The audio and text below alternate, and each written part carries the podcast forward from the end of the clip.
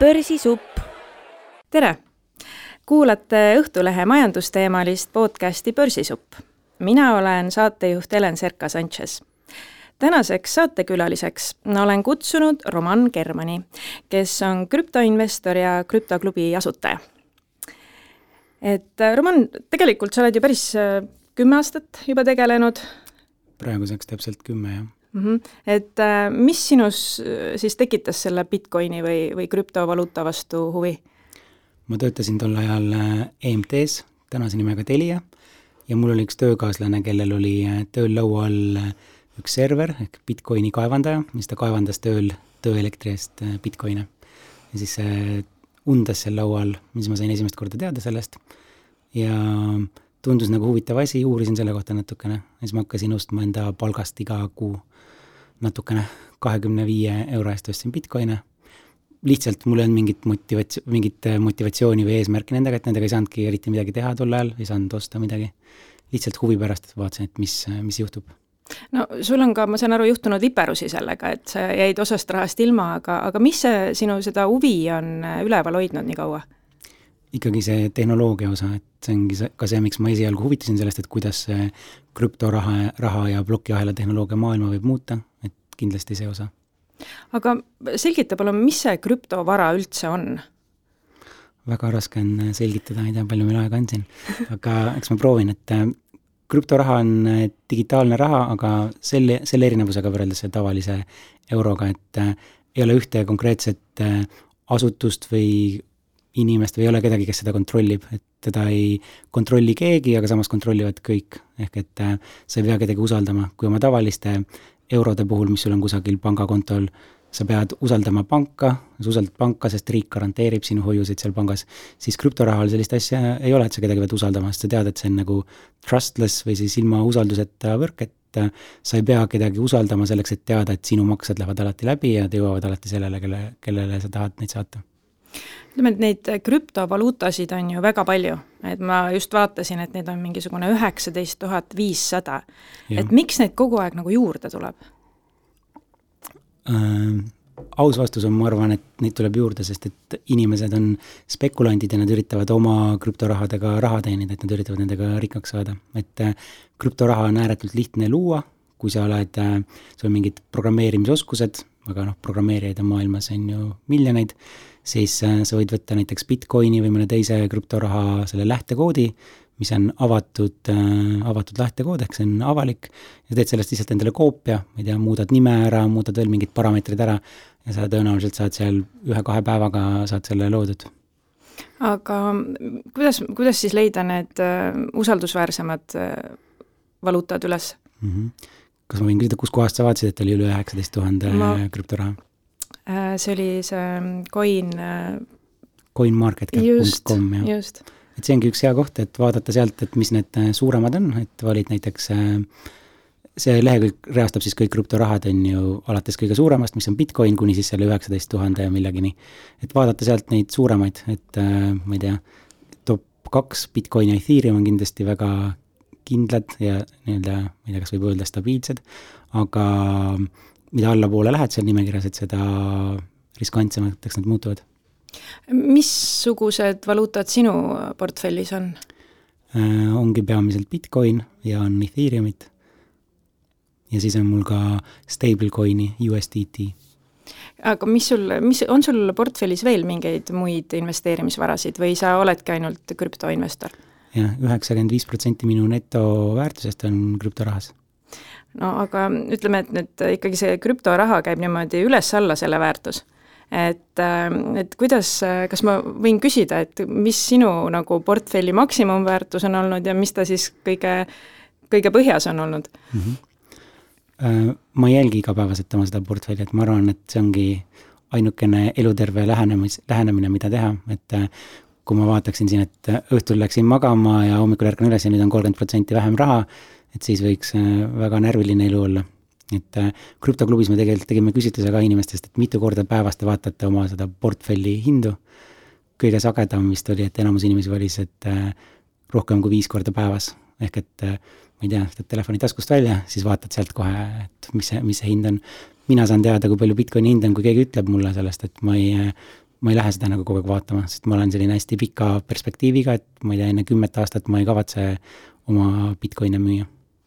aga kuidas äh, need ähm, tihedalt siis jälgijad äh, toime tulevad selle situatsiooniga, sest et äh, noh, ma kujutan ette, et päris närviline võib olla, et lähed õhtul ühe nagu väärtusega magama ja hommikul avastad, et see on veelgi kukkunud? kindlasti on närviline jah, et kui sul ei ole, ütleme, kui see ei ole raha, mida sa võid kaotada, siis parem ära investeeri seda krüptorahasse, võib-olla ära üldse investeeri. et ma tean jah, lugusid, kus ma näen, et töökaaslastele naised helistavad kodult, kodust, kui Bitcoini hind alla kukub, et et mis nüüd saab, kas me saame ikka, ma ei tea, endale autoliisingu ära makstud või maja osta või mis iganes. et see peab ikkagi olema raha, nagu jah, nagu öeldakse, et investeeri seda raha, mida sul ei ole kahju kaotada, et täpselt jah, et mu elus ei muutuks midagi, kui ma kõik selle raha ära kaotaks, et ma saaks samamoodi edasi elada. no ütleme, et ähm, pangandustegelased ikkagi väga nagu ei, ei suhtu väga hästi krüptorahasse, et äh, pigem nad äh, nimetavadki seda selliseks meelelahutuseks kui, kui investeerimiseks, et äh, et nad, kui nad mõtlevad, et investeerimine on selline mõtestatud ja analüüsil põhinev rahapaigutus ja et seda krüptoraha väga nagu seda noh, hinda ja, ja, ja väärtust on nagu raske kuidagi mõista et äh, kas, kas on see krüptorahasse investeerimine siis selline õnnemäng või, või mille osas nad äh, oma hinnanguga mööda panevad? Äh, ma arvan, et see on veel lahtine, kas nad panevad oma hinnangutes mööda või mitte, on ju, et võib-olla Warren Buffettil on õigus, kui ta ütles, et kui talle pakutakse kõike maailma kahekümne, maailma Bitcoini kahekümne dollari eest, et ta ei võtaks neid, et tema arust need on väärtusetud. ma arvan, et eks ajalugu näitab seda, et kellel on õigus, ma ise olen loomulikult selle tehnoloogia poolel, et et ma näen, et seal on, on suur väärtus. aga et kui sa küsid, et millega nad mööda panevad, siis tegelikult ma näen siin väga selget trendi, et kui alguses nagu need pankurid ja keskpangad ja naeruvääristasid seda, siis nüüd on nad seal, kus ma tean, et rohkem kui sajal keskpangal on oma töögrupid juba, kus nad nagu research ivad, uurivad erinevaid krüptorahasid, et kuidas teha oma keskpanga poolt juhitavat krüptoraha näiteks hiljaaegu El Salvador, kes oli esimene riik, kes võttis Bitcoini ametnikult äh, valuutana, rahana kasutusele, nad kutsusid, oli vist kolmekümne kuue erineva riigi keskpankade ja niisuguseid kõrgete finantsasutuste äh, nii-öelda juhid enda riiki sinna, et rääkima, et mis kasu nad saavad Bitcoinist. ja nüüd vist kuu aega tagasi või niimoodi Kesk-Aafrika Vabariik läks ka, võttis ka Bitcoini kasutusele ametliku valuutana et äh, need on lihtsalt esimesed sellised väikesed pallikesed, et seal kindlasti see suur laviin on juba algamas kuskil, et võib-olla meie peades on veel see, et nad naeruvääristavad seda, aga tegelikult taustal nad kõik uurivad seda ja nad äh, üritavad sellest tehnoloogiast ka kasu saada, et kindlasti, kui ma tulevikku vaatan, ma näen, et kümne aasta pärast meil on Euroopa Keskpanga poolt Euroopa digitaalne euro ja teistel keskpankadel kindlasti samamoodi aga miks sa arvad, et äh, Bitcoini väärtus tulevikus kasvab? seal on väga palju vastuseid, aga üks vastus on näiteks see, et kui sa vaatasid enne, et üheksateist tuhat erinevat krüptoraha on, et alati, kui luuakse uus krüptoraha, siis mis on esimene asi, mida need uue krüptoraha tegijad loodavad teha? et nad loodavad seda, et äh, nende krüptorahad saaks osta millegi eest ja alati siis see esimene nii-öelda kauplemispaar, mis avatakse, on siis Bitcoin versus siis see teine uus krüptoraha. ehk et iga uus krüptoraha, mis tuleb maailma, tegelikult tugevdab äh, Bitcoini sellist äh, positsiooni, ehk tsementeerib seda. see on üks, äh, üks põhjus ainult, aga ma kindlasti näen, et sellest saab ka niisugune tuleviku äh, reservvaluuta, et äh, jah, tulevad võib-olla digitaalsed eurod ja dollarid ja jeenid ja mis iganes, aga ma arvan, et Bitcoin jääb selliseks nagu nende riikide üleseks äh,, nende neutraalseks reservvaluutaks ja siis loomulikult on niisugune asi, eesti keeles ei ole vist terminit, aga nagu tokenomics ehk see, kuidas seletada, et äh, nii-öelda Bitcoinide sellist, tea, kuidas õige sõna on, et makromajanduslikku seda sisu, et kui palju neid on ja kuidas neid juurde tuleb, et see on ka kindlasti üks väga oluline, et äh, neid Bitcoine saab olla ainult kakskümmend üks miljonit maailmas, praeguseks on üheksateist miljonit olemas, et äh, järgmise kümne aasta jooksul siis Äh, põhimõtteliselt tekitatakse juurde või kaevandatakse siis nii palju Bitcoine et, et üheksakümmend üheksa protsenti kõikidest on olemas kümne aasta pärast. see põhimõtteliselt tähendab seda, et äh, valemiga on paika pandud, et kogu aeg, aeg jääb Bitcoine, mida juurde tuleb, kogu aeg jääb vähemaks, et iga nelja aasta tagant jääb poole vähemaks. ehk et siin on nagu valemisse sisse kirjutatud see, et äh, sul on nagu igas majandusmudelis on nagu see nõudlus ühel pool ja pakkumine, et see pakkumine kogu aeg vabandust, et no, jah, et pakkumine kogu aeg väheneb iga nelja aasta pooles. aga siis teisel poolel sul on nõudlus ja vähemalt praeguse aja jooksul, kus see Bitcoin on kuskil kolmteist aastat olemas olnud, siis nõudlus on järjest nagu kasvanud ja kasvanud, et me vaatame siin eelmisel aastal üks suur investeerimisfond, Grayscale Investments, nad ostsid vist terve esimese kvartali jooksul kokku rohkem Bitcoine, kui üldse nagu kaevandajad juurde tulid, nii et juba praegu on mingid investeerimisfondid ja suured ettevõtted nagu MicroStrategy, Tesla, kes on äh, ostnud kokku Bitcoine nii palju, et nad tegelikult äh,,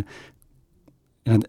kokkuvõttes peavad hakkama seda nagu teiste käest ära ostma, kui nad tahavad juur-, juurde saada, et ei ole, et äh, seda prinditakse juurde nagu, nagu tavalist raha kas see annab siis nagu ka mingi aluse selleks, et Bitcoin võiks muutuda stabiilsemaks, et ta ei või, või ikkagi on see selline normaalne noh, turu käitumine, et ta ka aktsiaturgudega koos siis kuidagi käib üles ja alla? niimoodi loodetakse jah, et ta muutub aja jooksul stabiilsemaks. mina isiklikult näiteks äh, ma usun, et äh, mina ei taha kunagi poodi minna või kohvikusse ja maksta Bitcoinidega või mingi krüptorahaga, millel on teistsugune kurss kui euro näiteks või, või dollar, et mina isiklikult usun nendesse stablecoin idesse, ehk et kui ma lähen kohvikusse, siis ma hea meelega kulutan seal prae eest viis või kümme eurot, aga ma ei taha kulutada null koma null null null null kakskümmend kolm äh, Bitcoini. ja ma ei taha sellepärast, et ma arvan, et tulevikus selle hind võib olla palju kõrgem, on ju, et siis mul on kahju, et ma kulutasin kümne euro eest Bitcoini, sest et kümne aasta pärast see oleks võib-olla saja, sada eurot väärt või tuhat eurot kas siis ähm, Bitcoinist võiks ka saada selline stablecoin või, või, või kuidas, või selleks peavad ikkagi olema need äh, teised, mis on juba loodud täpselt selle mudeliga? Bitcoinist ise ei saa kunagi jah, stablecoin'i, küll aga Bitcoini peale tulevikus saab ehitada, et on olemas äh, krüptomaailmas on siis layer üks ja layer kaks tehnoloogiad, et layer üks on krüptoraha, mis töötab plokiahelas, aga siis sinna plokiahela peale saab ehitada uue kihi, layer kaks, mis on nagu tehingud, mis toimuvad plokiahela väliselt. Ja Bitcoinis on olemas selline asi nagu lightning network. Ja siis selle lightning network'i peale praegu on äh,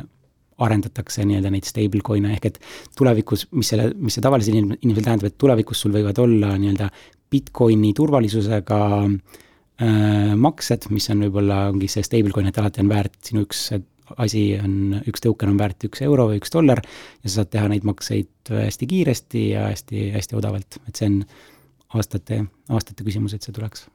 et see on põhimõtteliselt nagu, ta on tagatud sellise digikullaga siis? jah, ta on tagatud Bitcoiniga, digitaalse kullaga. et kui praegu on ikkagi, kui me räägime fiat valuutast, siis äh, see ei ole tagatud põhimõtteliselt, see on selline keskpanga, ma ei tea, usalduse peal või? jah, ma ei tea, öeldakse, et USA dollar on äh, tagatud Ameerika sõjaväega, et jah, krüptoraha puhul midagi sellist ei ole äh,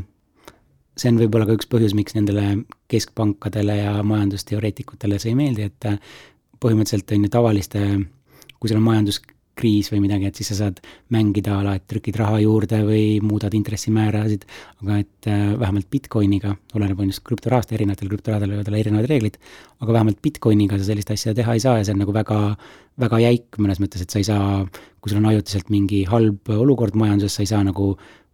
Äh, raha juurde trükkida või midagi sellist, et selles mõttes, et ma saan aru, et kui ma oleks keskpank, ma ka, mulle ka ei meeldiks Bitcoin, sest et mul ei oleks nagu mingeid hoobasid, millega mõjutada majandust. Kas see võiks siis äh, majandust võib-olla stabiilsemaks muuta või, või ma ütlen, et äh, nüüd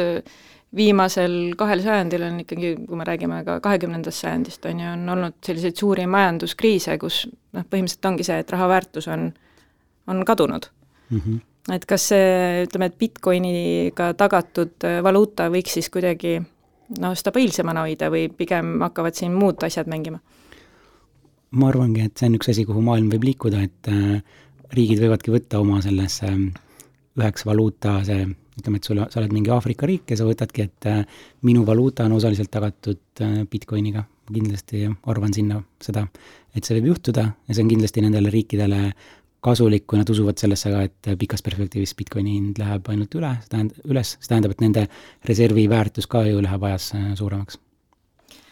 aga kui mõelda neile, et need, kes ikkagi tahavad või juba investeerivad krüptorahasse, siis ähm, seda peetakse, on ju, riskantseks. äh, pigem. et aga, et äh,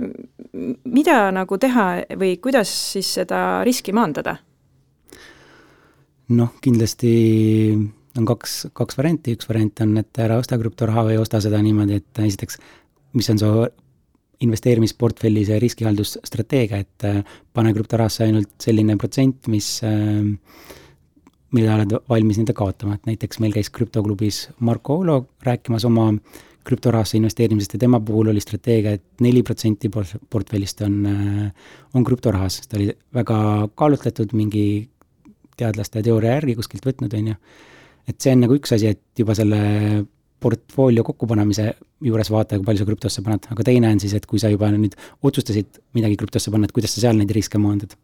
Ja seal number üks asi on see, et kus sa hoiad oma krüptoraha, et seda ära ei varastataks, nii nagu mul kunagi on ära varastatud. et äh, tasub osta selline asi, mille nimi on hardware wallet või siis äh, füüsiline krüptorahakott. Äh, mainin ära ka, et suurimad firmad tuntud on Ledger ja Trezor et tasub osta niisugune rahakott ja siis hoida oma krüptoraha võtmeid selles rahakotis. et kui sa nii teete, siis mis selle eelis on, et keegi ei saa sinna sisse häkkida, need seadmed ei ole internetiga ühendatud ja äh, ja põhimõtteliselt jah, et äh, alternatiiv on, et sa hoiad neid kuskil börsil, on ju, et sa ostsid mingist krüptobörsist, ostsid krüptoraha, näiteks Eestis on Change on ju, et sa ostsid sealt krüptoraha. See on alternatiiv, et sa hoiad seal kontol, aga siis sa oled avatud sellele riskile, et keegi häkib sinna change'i ära kunagi ja siis äh, varastab nende raha ära. loomulikult me loodame, et seda ei juhtu, aga iga aasta on maailmas paar sellist näidet olnud, kus see, kus see on juhtunud aga kui nüüd rääkida sellest krüptoraha nagu reaalsest kasutamisest või et, et, et see ei seisa mul seal lihtsalt rahakotis, see ongi mul mingisugune selline portfelli osa, aga kui ma tahan nagu päriselt seda raha kasutada, kus seda nagu teha saab? hea küsimus, jah. et krüptoklubis ma ka küsisin, tegin küsitluse aasta alguses, et et kas te olete kasutanud ka nagu reaalselt kuskil krüptoraha ja kuskil viissada Eesti siis krüptorahasse investeerivat inimest vastas. Nendest, kui ma õigesti mäletan, umbes kakskümmend protsenti ütles, et nad ei ole, või et nad on kasutanud seda mingite asjade ostmise eest aga, aga kaheksakümmend protsenti ütles, et nad ei ole. ehk et see võib-olla näitabki, et praegu see on nagu niisugune spekulatiivne faas võib-olla, et ei olegi head kohta, kus seda, kus seda kasutada et äh, aeg-ajalt osad ettevõtted avavad endale mingeid võimalusi, et kunagi Air Balticul sai osta Bitcoini eest äh, lennupileteid, aga ma ei, ma ei ole täitsa kindel, aga ma arvan, et nad on äh, kinni pannud selle võimaluse näiteks. et on palju case'e teada, kus mingid ettevõtted suure hurraaga on avanud krüptorahamakse võimalused ja siis paar aastat hiljem on pannud kinni, ütlesid, et ma ei tea, ei olnud piisavalt huvi. et kõige kõige lihtsam tavalisel inimesel, mis ta, mis ta, mis sa saad teha, on see, et sa saad endale muretseda ühe pangakaardi, kus siis on niisugune pangakaart, et seal pangakonto peal nii-öelda asub sinu krüptoraha ja kui sa lähed poodi saia ostma, siis konverteeritakse sinu see krüptoraha selle ostmise hetkel äh, eurodesse, et pood saab oma raha ikka eurodes, nii nagu ikka, aga sinu kaardilt läks äh, Bitcoinides maha, et see on kõige lihtsam äh, moodus võib-olla nii-öelda, et sa saad tavalises maailmas osta kõiki asju, mida sa tahad. no seal vist ilmselt on see vahendustasu jällegi päris suur ei, selliste kaartide puhul ei, ei ole tegelikult suur vahendustasu, et see, see on nii väike, et ma isegi ei tea, mis see vahendustasu on nende kaartide puhul. aga kuidas siis ikkagi, mm, et kui sa ostad kõiki neid asju, aga sa ikkagi tahad nagu ka seda rikkust säilitada, on ju, et, et kuid-, mis, mis siis peaks nagu tegema või et, et millist rikkust, oma krüptoraha rikkust? jah, oma krüptoraha rikkust mm. -hmm. et kuidas seda kasvatada kogu aeg siis? On seda kuidagi? on erinevaid võimalusi jah, et on siis, me läheme nüüd võib-olla sinna DeFi või detsentraliseeritud finantsimaailma, kus on võimalus nagu erinevaid asju tehes oma krüptoraha kasvatada, et võib-olla kõige turvalisem on niisugune asi, mida kutsutakse stake imiseks, ehk et äh, kui sul on mõnda krüptoraha ja nüüd see ei kehti kõikide krüptorahade puhul, näiteks Bitcoini ja Ethereumi puhul see hetkel ei kehti, aga Cardano, mis on üks suurematest näiteks, selle puhul kehtib, et sa võid oma olemasolevat Cardano krüptoraha võtta ja sa võid neid stake ida, mida see tähendab, et sa paned nad justkui äh, intressi teenima, aga taustal, kuidas see võrk töötab, on siis niimoodi, et kõik, kes panid oma selle krüptoraha seda intressi teenima, siis tegelikult äh, samamoodi seal krüptorahal on oma need kaevandajad, kes tekitavad uut krüptoraha juurde ja siis, siis see uus krüptoraha, mis äh, juurde tekitakse, see jagatakse kõikide nende vahel ära, kes nii-öelda oma raha stake ima pani, ehk et äh, sa saad intressi see intress tuleb sealt nagu, kus see võrk tekitab tegelikult juurde mingi valemi järgi neid, seda uut, uut raha. et see on üks äh, moodus ja see on päris turvaline, võrreldes teiste seal DeFi maailmas on asjad nagu yield farming, mis on siis, et keeruline võib-olla seletada, aga et selles DeFi maailmas kõige tavalisem kontseptsioon, mis on see, et nagu laenu võtmine, automatiseeritud laenu võtmine, et paned ühte valuutat ja siis laenad selle vastu teist valuutat ja nüüd on selline kontseptsioon on, ju, et muidu, kui sa tahad ra-, lae-, näiteks, et sa tahad dollareid laenata ja siis sa paned äh, eurod tagatiseks näiteks, kui sa tavalise pangaga seda teeksid, siis pank ütleks sulle, mis on see intress ja nii edasi. Aga selle DeFi puhul siis on olemas, et ütleme, et mul on näiteks Ethereumit krüptorahana, siis ma lisan selle sinna DeFi pool'i, et minu Ethereum läheb nagu ühte niisugusesse, ma ei tea, pannakse niisugusesse hunnikusse ja kõik, kes tahavad nüüd laenata Ethereumit, siis nemad äh, põhimõtteliselt laenavad minu Ethereumit sealt ja siis, äh, aga vastutasuks, et nad saaksid seda Ethereumit laenata, siis nad peavad midagi teist nagu tagatiseks panema, ehk et nad panevad näiteks USDT või mingi stablecoin'i või mingi teise krüptoraha sinna tagatiseks. ja kokkuvõttes siis äh, need, kes laenasid raha, on ju, nemad nagu maksavad intressi ja siis mina põhimõtteliselt teenin seda intressi, sest et minu raha kokkuvõttes laenati kellelegi teisele välja, et see DeFi platvormid siis,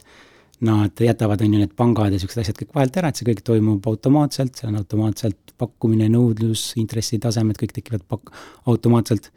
et see on kindlasti selline tuleviku, tuleviku suund, ma tean juba, et on ka mitmed investeerimispangad tegelikult, kes ise pakuvad seda likviidsust nendele krüptoraha, nendele pool idele, sest et nad näevadki, et mul on siit võimalik teenida kümme aast-, kümme protsenti aastas kasumit, et äh, ma siis teen seda, et see on päris kasumlik võrreldes mingite teiste asjadega.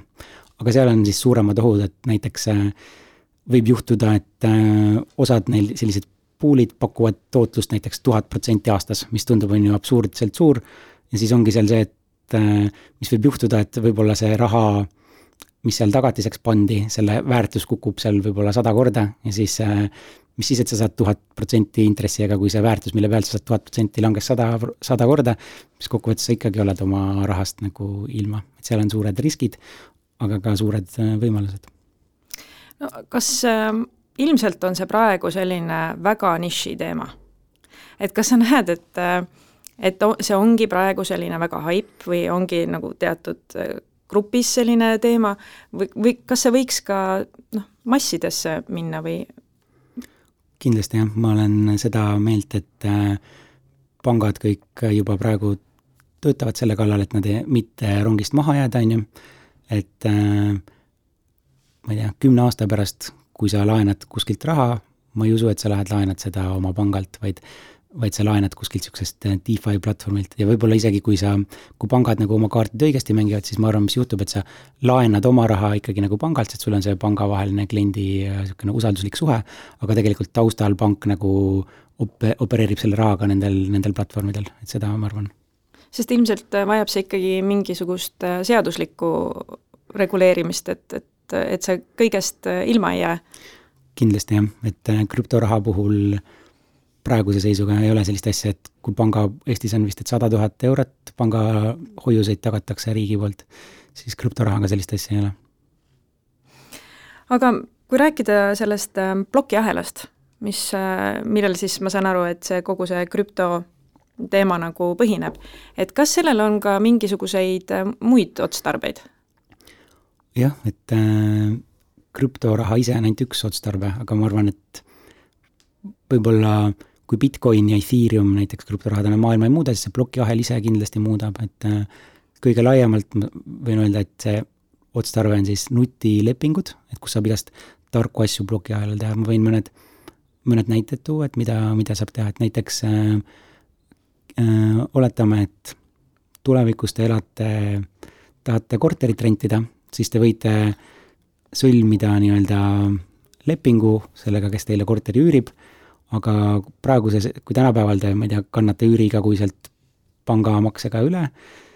siis äh, tulevikus, mis tõenäoliselt võib, võiks juhtuda, on see, et teil on kodule oma siis, mis te üürisite, digitaalne elektrooniline võti ja see võti automaatselt töötab või ei tööta vastavalt sellele, kas te maksite üüri ära või mitte. ja seal ei ole vahel ühtegi äh, Äh, vahemeest või ühtegi inimest või et keegi korteriomanik ei pea teilt võtmeid tulema ära võtma, kui te ei ole pool aastat maksnud näiteks äh, üüri, vaid see kõik, seda saab kõike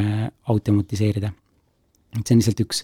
üks näide. siis on veel tänapäeval populaarne kasutusnäide on näiteks NFT-d, et nii-öelda token'id, mida sa saad, ütleme,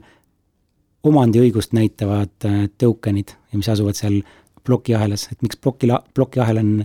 hea tehnoloogia, on see, et ta põhimõtteliselt on nagu tavaline andmebaas, aga seda ei saa, see on read-only, ehk seda saab ainult lugeda, seda ei saa muuta. Ja kuna seda ei saa muuta, siis sa saad usaldada, on ju, et mis seal, mis seal on, on, on, on tõene. üks näide, mis mulle meeldib äh, krüptoraha puhul, et äh, mis, mis võiks muutuda näiteks see, et miks me saame üks kord äh, kuus palka keskmiselt, et Ameerikas võib-olla saadakse kord nädalas või üle kahe nädala, aga et sama hästi me võiksime saada üks kord päevas palka või iga sekund palka, et äh, kui ma olen pensionär, siis ma võiksin ju saada ka iga päev natukene pensionit, et siis äh, kokkuvõttes ma saaksin ühe kuu jooksul sama palju, kui ma praegu saan, aga võib-olla siis riik garanteeriks, et ma ei tea, sa ei kuluta seda ära, et sul on viimase päevani, enne järgmist pensionipäevani nii-öelda, et sul on kogu aeg raha. miks, miks mitte? et just sa mainisid ka neid NFT-sid, et, et ma saan aru, et see on selline mm, praegu juba väga suur äh, majandusvaldkond. et ja. seal on ikkagi, ma ei tea, miljardeid eurosid väärt, kui mitte rohkem jah, võib-olla isegi sadu miljardeid, et äh, kindlasti väga suur valdkond äh,, ta eelmine aasta väga kõvasti nagu buumis, võib-olla seal oli palju sellist haipi, aga nagu ikka iga uue tehnoloogia puhul on ju, seal taga on ikkagi ka mingi nagu päris asi, et miks see haip tekkinud on, võib-olla jah, et äh, mingid projektid, kuhu alguses pandi palju raha sisse, et need võib-olla kunagi ei, ei ei jõua oma väärtust sinnamaani, kus ta mingil hetkel oli, aga ikkagi selle NFT kui tehnoloogiaga tulevikus saab äh, suuri asju teha, et näiteks ma ei tea, kui sa ostad auto praegu, siis sul on, lähed arki ja sa saad mingi dokumendi, mis tõestab, et sina oled auto omanik, on ju. Miks mitte, miks ei võiks olla NFT tulevikus, mis asub, asub plokiahelas, et siis sina müüd oma auto mulle, siis põhimõtteliselt sa saadad selle oma NFT minu, minu rahakotti ja siis olen mina selle auto omanik. Minu arust see oleks nagu super, et sul oleks nagu rahvusvaheline standard, mida kõik äh, riigid kasutavad, jah et noh, seal ma saan aru, ka on igasugused äh, selline meelelahutuslikud äh, meemide ostmised on ju, siis on sellised spordivideote kollektsioneerimine, aga ka kunst ja muusika, et kas siis, ähm, et mis, mida see kõik nagu maailmas, mis nagu, et praegu nagu tundub, et inimene võib-olla ei ole nagu valmis neid äh, sellis-, sellisteks teenusteks. et äh, mis on vaja inimeste peas nagu muuta, et, et mõeldagi, et, et et sa ostad mingisuguse video, mis on ainult äh, sinul või siis mm, või siis mingi kunsti, digitaalse kunstiteose, et võib-olla see praegu on suuresti tehnoloogia, mis otsib kasutust, aga peab tekkima siis see, et leitakse need õiged kasutuse viisid ma arvan, kindlasti üks asi on äh, kasutusmugavus peab hästi heaks muutuma, praegu on äh, suhteliselt keeruline, sa tahad NFT-d osta või luua, sa pead teadma juba päris palju asju, see on väga, väga keeruline tavalisele inimesele, kes krüptorahast midagi ei tea. aga eks me liigume sinnapoole, et see kasutusmugavus ja see kõik läheb nii heaks, et äh, see ühel hetkel muutub nagu loogiliseks, et ma arvan, et lapsed, kes tänapäeval üles kasvavad, on ju, võib-olla tulevikus nendel ei olegi tavalist pangakontot, et nendel on oma krüptoraha rahakott ja ma ei tea, nad mängivad mingeid mänge üles kasvades, nagu tänapäeval on mingi Robloxid ja Minecraftid, ja seal mängus tõenäoliselt sees juba tutvustatakse neile seda NFT-sid, et ma ei tea, korja oma tegelasele mingid uued tossud või uus möök ja nii edasi ja see kõik äh, tõenäoliselt hakkab juhtuma nagu niisugune iseenesest, et sa juba lapsena mängisid neid mänge, sa sealt said neid asju, sa said aru, et need olid NFT-d, sa said aru, et äh, sa said neid äh, tosse sealt ühest mängust teise viia või või sa said neid äh, müüa ja siis äh, kui sa sellega üles kasvad, siis äh, sa oled siis täiskasvanud, siis teed samat asja, lihtsalt sul on nagu mitte enam mängutossud, vaid võib-olla sul ongi siis see auto või midagi, midagi väärtuslikumat, aga ma arvan, et tulevikus nagu generatsioonid kasvavad sellega juba lapsepõlvest saadik üles ja ja kui nad on juba suured, see ei ole midagi erilist nende jaoks aga siis mul ongi juba järgmine küsimus, et praegu on ikkagi see, et, et selleks, et seal NFT maailmas toimetada, sul on vaja seda krüptoraha et aga et kas siis noh, üldse nagu, et kui me hakkamegi mingisuguseid oste ja asju seal tegema, et, et siis nagu muutub ju üsna tülikaks selle, ütleme, dollari või euro või sellise fiat euro nagu konverteerimine kogu aeg selleks krüptorahaks. Et kas siis on nagu pigem reaalne, et üks või teine võtab siis nagu üle selle, kogu selle tehingu. miks mitte, et kui tuleb näiteks Euroopa Keskpanga poolne krüptoeuro, et miks mitte, nendel on ka võib-olla siis oma NFT standard, siis sa ei peaks seda konverteerima. või noh, näiteks mina ostsin äh, Saaremaa mahetalu, kes tegi selle krüptokanade äh, projekti, kus nad tõid välja kuussada viiskümmend äh, digitaalset kana, keda said siis osta nagu NFT-na, et ma ostsin endale ühe saja euro eest, mulle, ma ei näidanud kusagil jah, ma ei pidanud konverteerima ühest, ühest rahast teise, et ma maksin sada eurot. Ja vastutasuks ma sain siis selle krüptoraha, mis asub ühes, ühel kindlal plokiahelal, aga tõenäoliselt nüüd kui ma seda tahaksin maha müüa, siis on jah, minu, minu nagu teha, et millises platvormis ma selle maha müün, kas ma müün mingil platvormil maha, mis toetab eurosi ja ma saan eurot tagasi ja siis ma ei pea kuskile konverteerima. või mingi, müün kuskil mujal platvormil Bitcoini vastu näiteks ja siis ma pean kindlasti, tahan, on ju, eurode eest saia osta poest, siis ma pean vahepeal seda konverteerima ja see tõesti võib olla ebamugav. aga kui rääkida nüüd, ütleme, et äh, seal küber või krüptovaluutaga käib kaasas ka ikkagi see kaevandamise teema ja, ja kui me ikkagi nüüd äh, palju räägitakse ka sellist äh, roheinvesteerimisest, et äh, kuidas kas, kas see krüptoraha kaevandamine muutub rohelisemaks, kas ta üldse saab rohelisemaks muutuda mm? -hmm. väga hea küsimus jah, et väga suur debatt on maailmas viimasel ajal, et öeldakse, et krüptoraha kaevandamise peale kulub nii palju elektrit, et äh, et äh, põhimõtteliselt me võiksime seda elektrit millegi muu jaoks kasutada või et me võiksimegi üldse jätta selle elektri tootmata, on ju. Äh, nüüd on krüptoraha puhul on olemas erinevaid neid konsensuse algoritme, ühed võtavad palju voolu, teised ei võta palju voolu, et siis Bitcoin ja Ethereum kasutavad niisugust asja, mille nimi on proof of work või siis töö tegemise tõestus, kus on siis need arvutid, kes teevad mingeid tehteid ja need arvutid kasutavad palju elektrit, et Ethereum on tegelikult praegu üle minemas teisele Äh, mehhanismile, mille nimi on proof of stake, mis siis äh, kaotab ära tegelikult kõik need äh, selle suure, suurt energiat vajavad arvutipargid. ja võib-olla siis selle energiakuluks jääb võib-olla null koma null üks protsenti sellest, mis, mis tal praegu on. Ehk maailm liigub kindlasti selles suunas, et kõik uued krüptorahad ka, mis tulevad, enamus neist tulevad sinna proof of stake peale, et nad ei tegelikult ole nii äh, palju ele-, elektrit kasutavad või energiat kasutavad, aga Bitcoin siiamaani ei ole mingeid plaane teinud, et nemad on siiamaani nagu, see kogukond on ütelnud, et me jääme siis kasutama proof of work'i, et see on turvalisem see on kindlam ja ei ole mingeid plaane nagu näha. küll aga ma kahtlustan, et see võib aja jooksul muutuda siin just sellesama rohe, rohesurve tõttu. Juba siin on olnud, just lugesin, et Norra riigis äh, hääletati maha, et Norras taheti keelustada seda krüptokaevandusi, ma tean, et Euroopa Komisjonis on olnud paar kuud tagasi see ka nagu kõne all, et kas ära keelata seda, et äh, tõenäoliselt, mida aeg edasi on ju, need äh, teemad püstitavad järjest rohkem ja rohkem. Et äh, nüüd, kui me vaatame nende Bitcoini kaevandajate argumente, siis tegelikult nendel on argumente, mis ütlevad, et see ei ole tegelikult üdini halb, et Bitcoini kaevandamine ise ei tekita mingeid kasvuhoonegaase või midagi, et see on nagu elektriauto, et elektriauto on keskkonnale hea, võib-olla kui sa ma ei tea, kasutad päikese- või tuuleenergiat, aga kasutad kivisöeenergiat, siis on halb, on ju, et Bitcoini kaevandajad samamoodi, et nad võivad kasutada rohelist energiat, siis nad on mõnes mõttes head, nad võivad kasutada ka nii-öelda halba energiat. aga mis sa arvad, mis nüüd lõpetuseks, et äh, missugused on need äh, kõige suuremad äh, muutused või mis, mis sa arvad, et krüptoturul nagu tulemas on lähi, ma ei tea, kümnendil? ma arvan, et äh, väga hea küsimus muide, aga ma arvan, et see riikidepoolsete krüptorahade surve tuleb ja kui, kui need riigid ja keskpangad teevad oma krüptorahasid, siis kindlasti nad hakkavad võitlema aktiivsemalt teiste rahade vastu, sest nad tahavad ikkagi, et nende enda raha oleks nii-öelda monopoolne. et äh, ma arvan, et see on kindlasti niisugune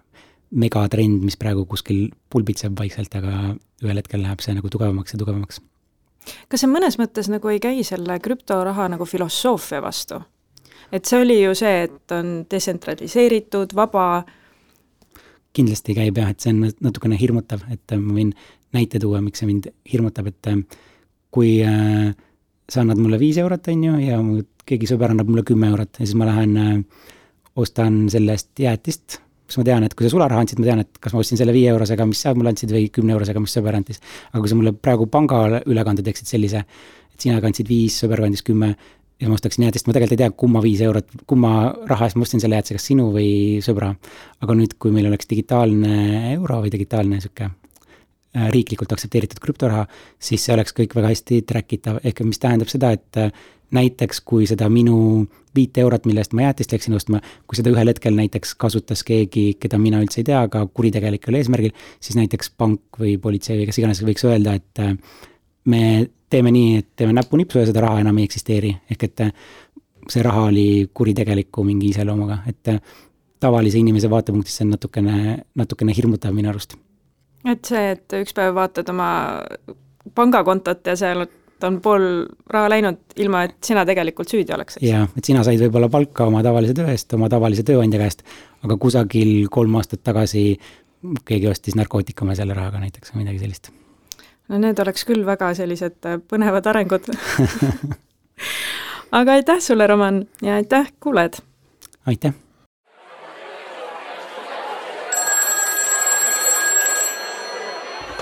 börsisupp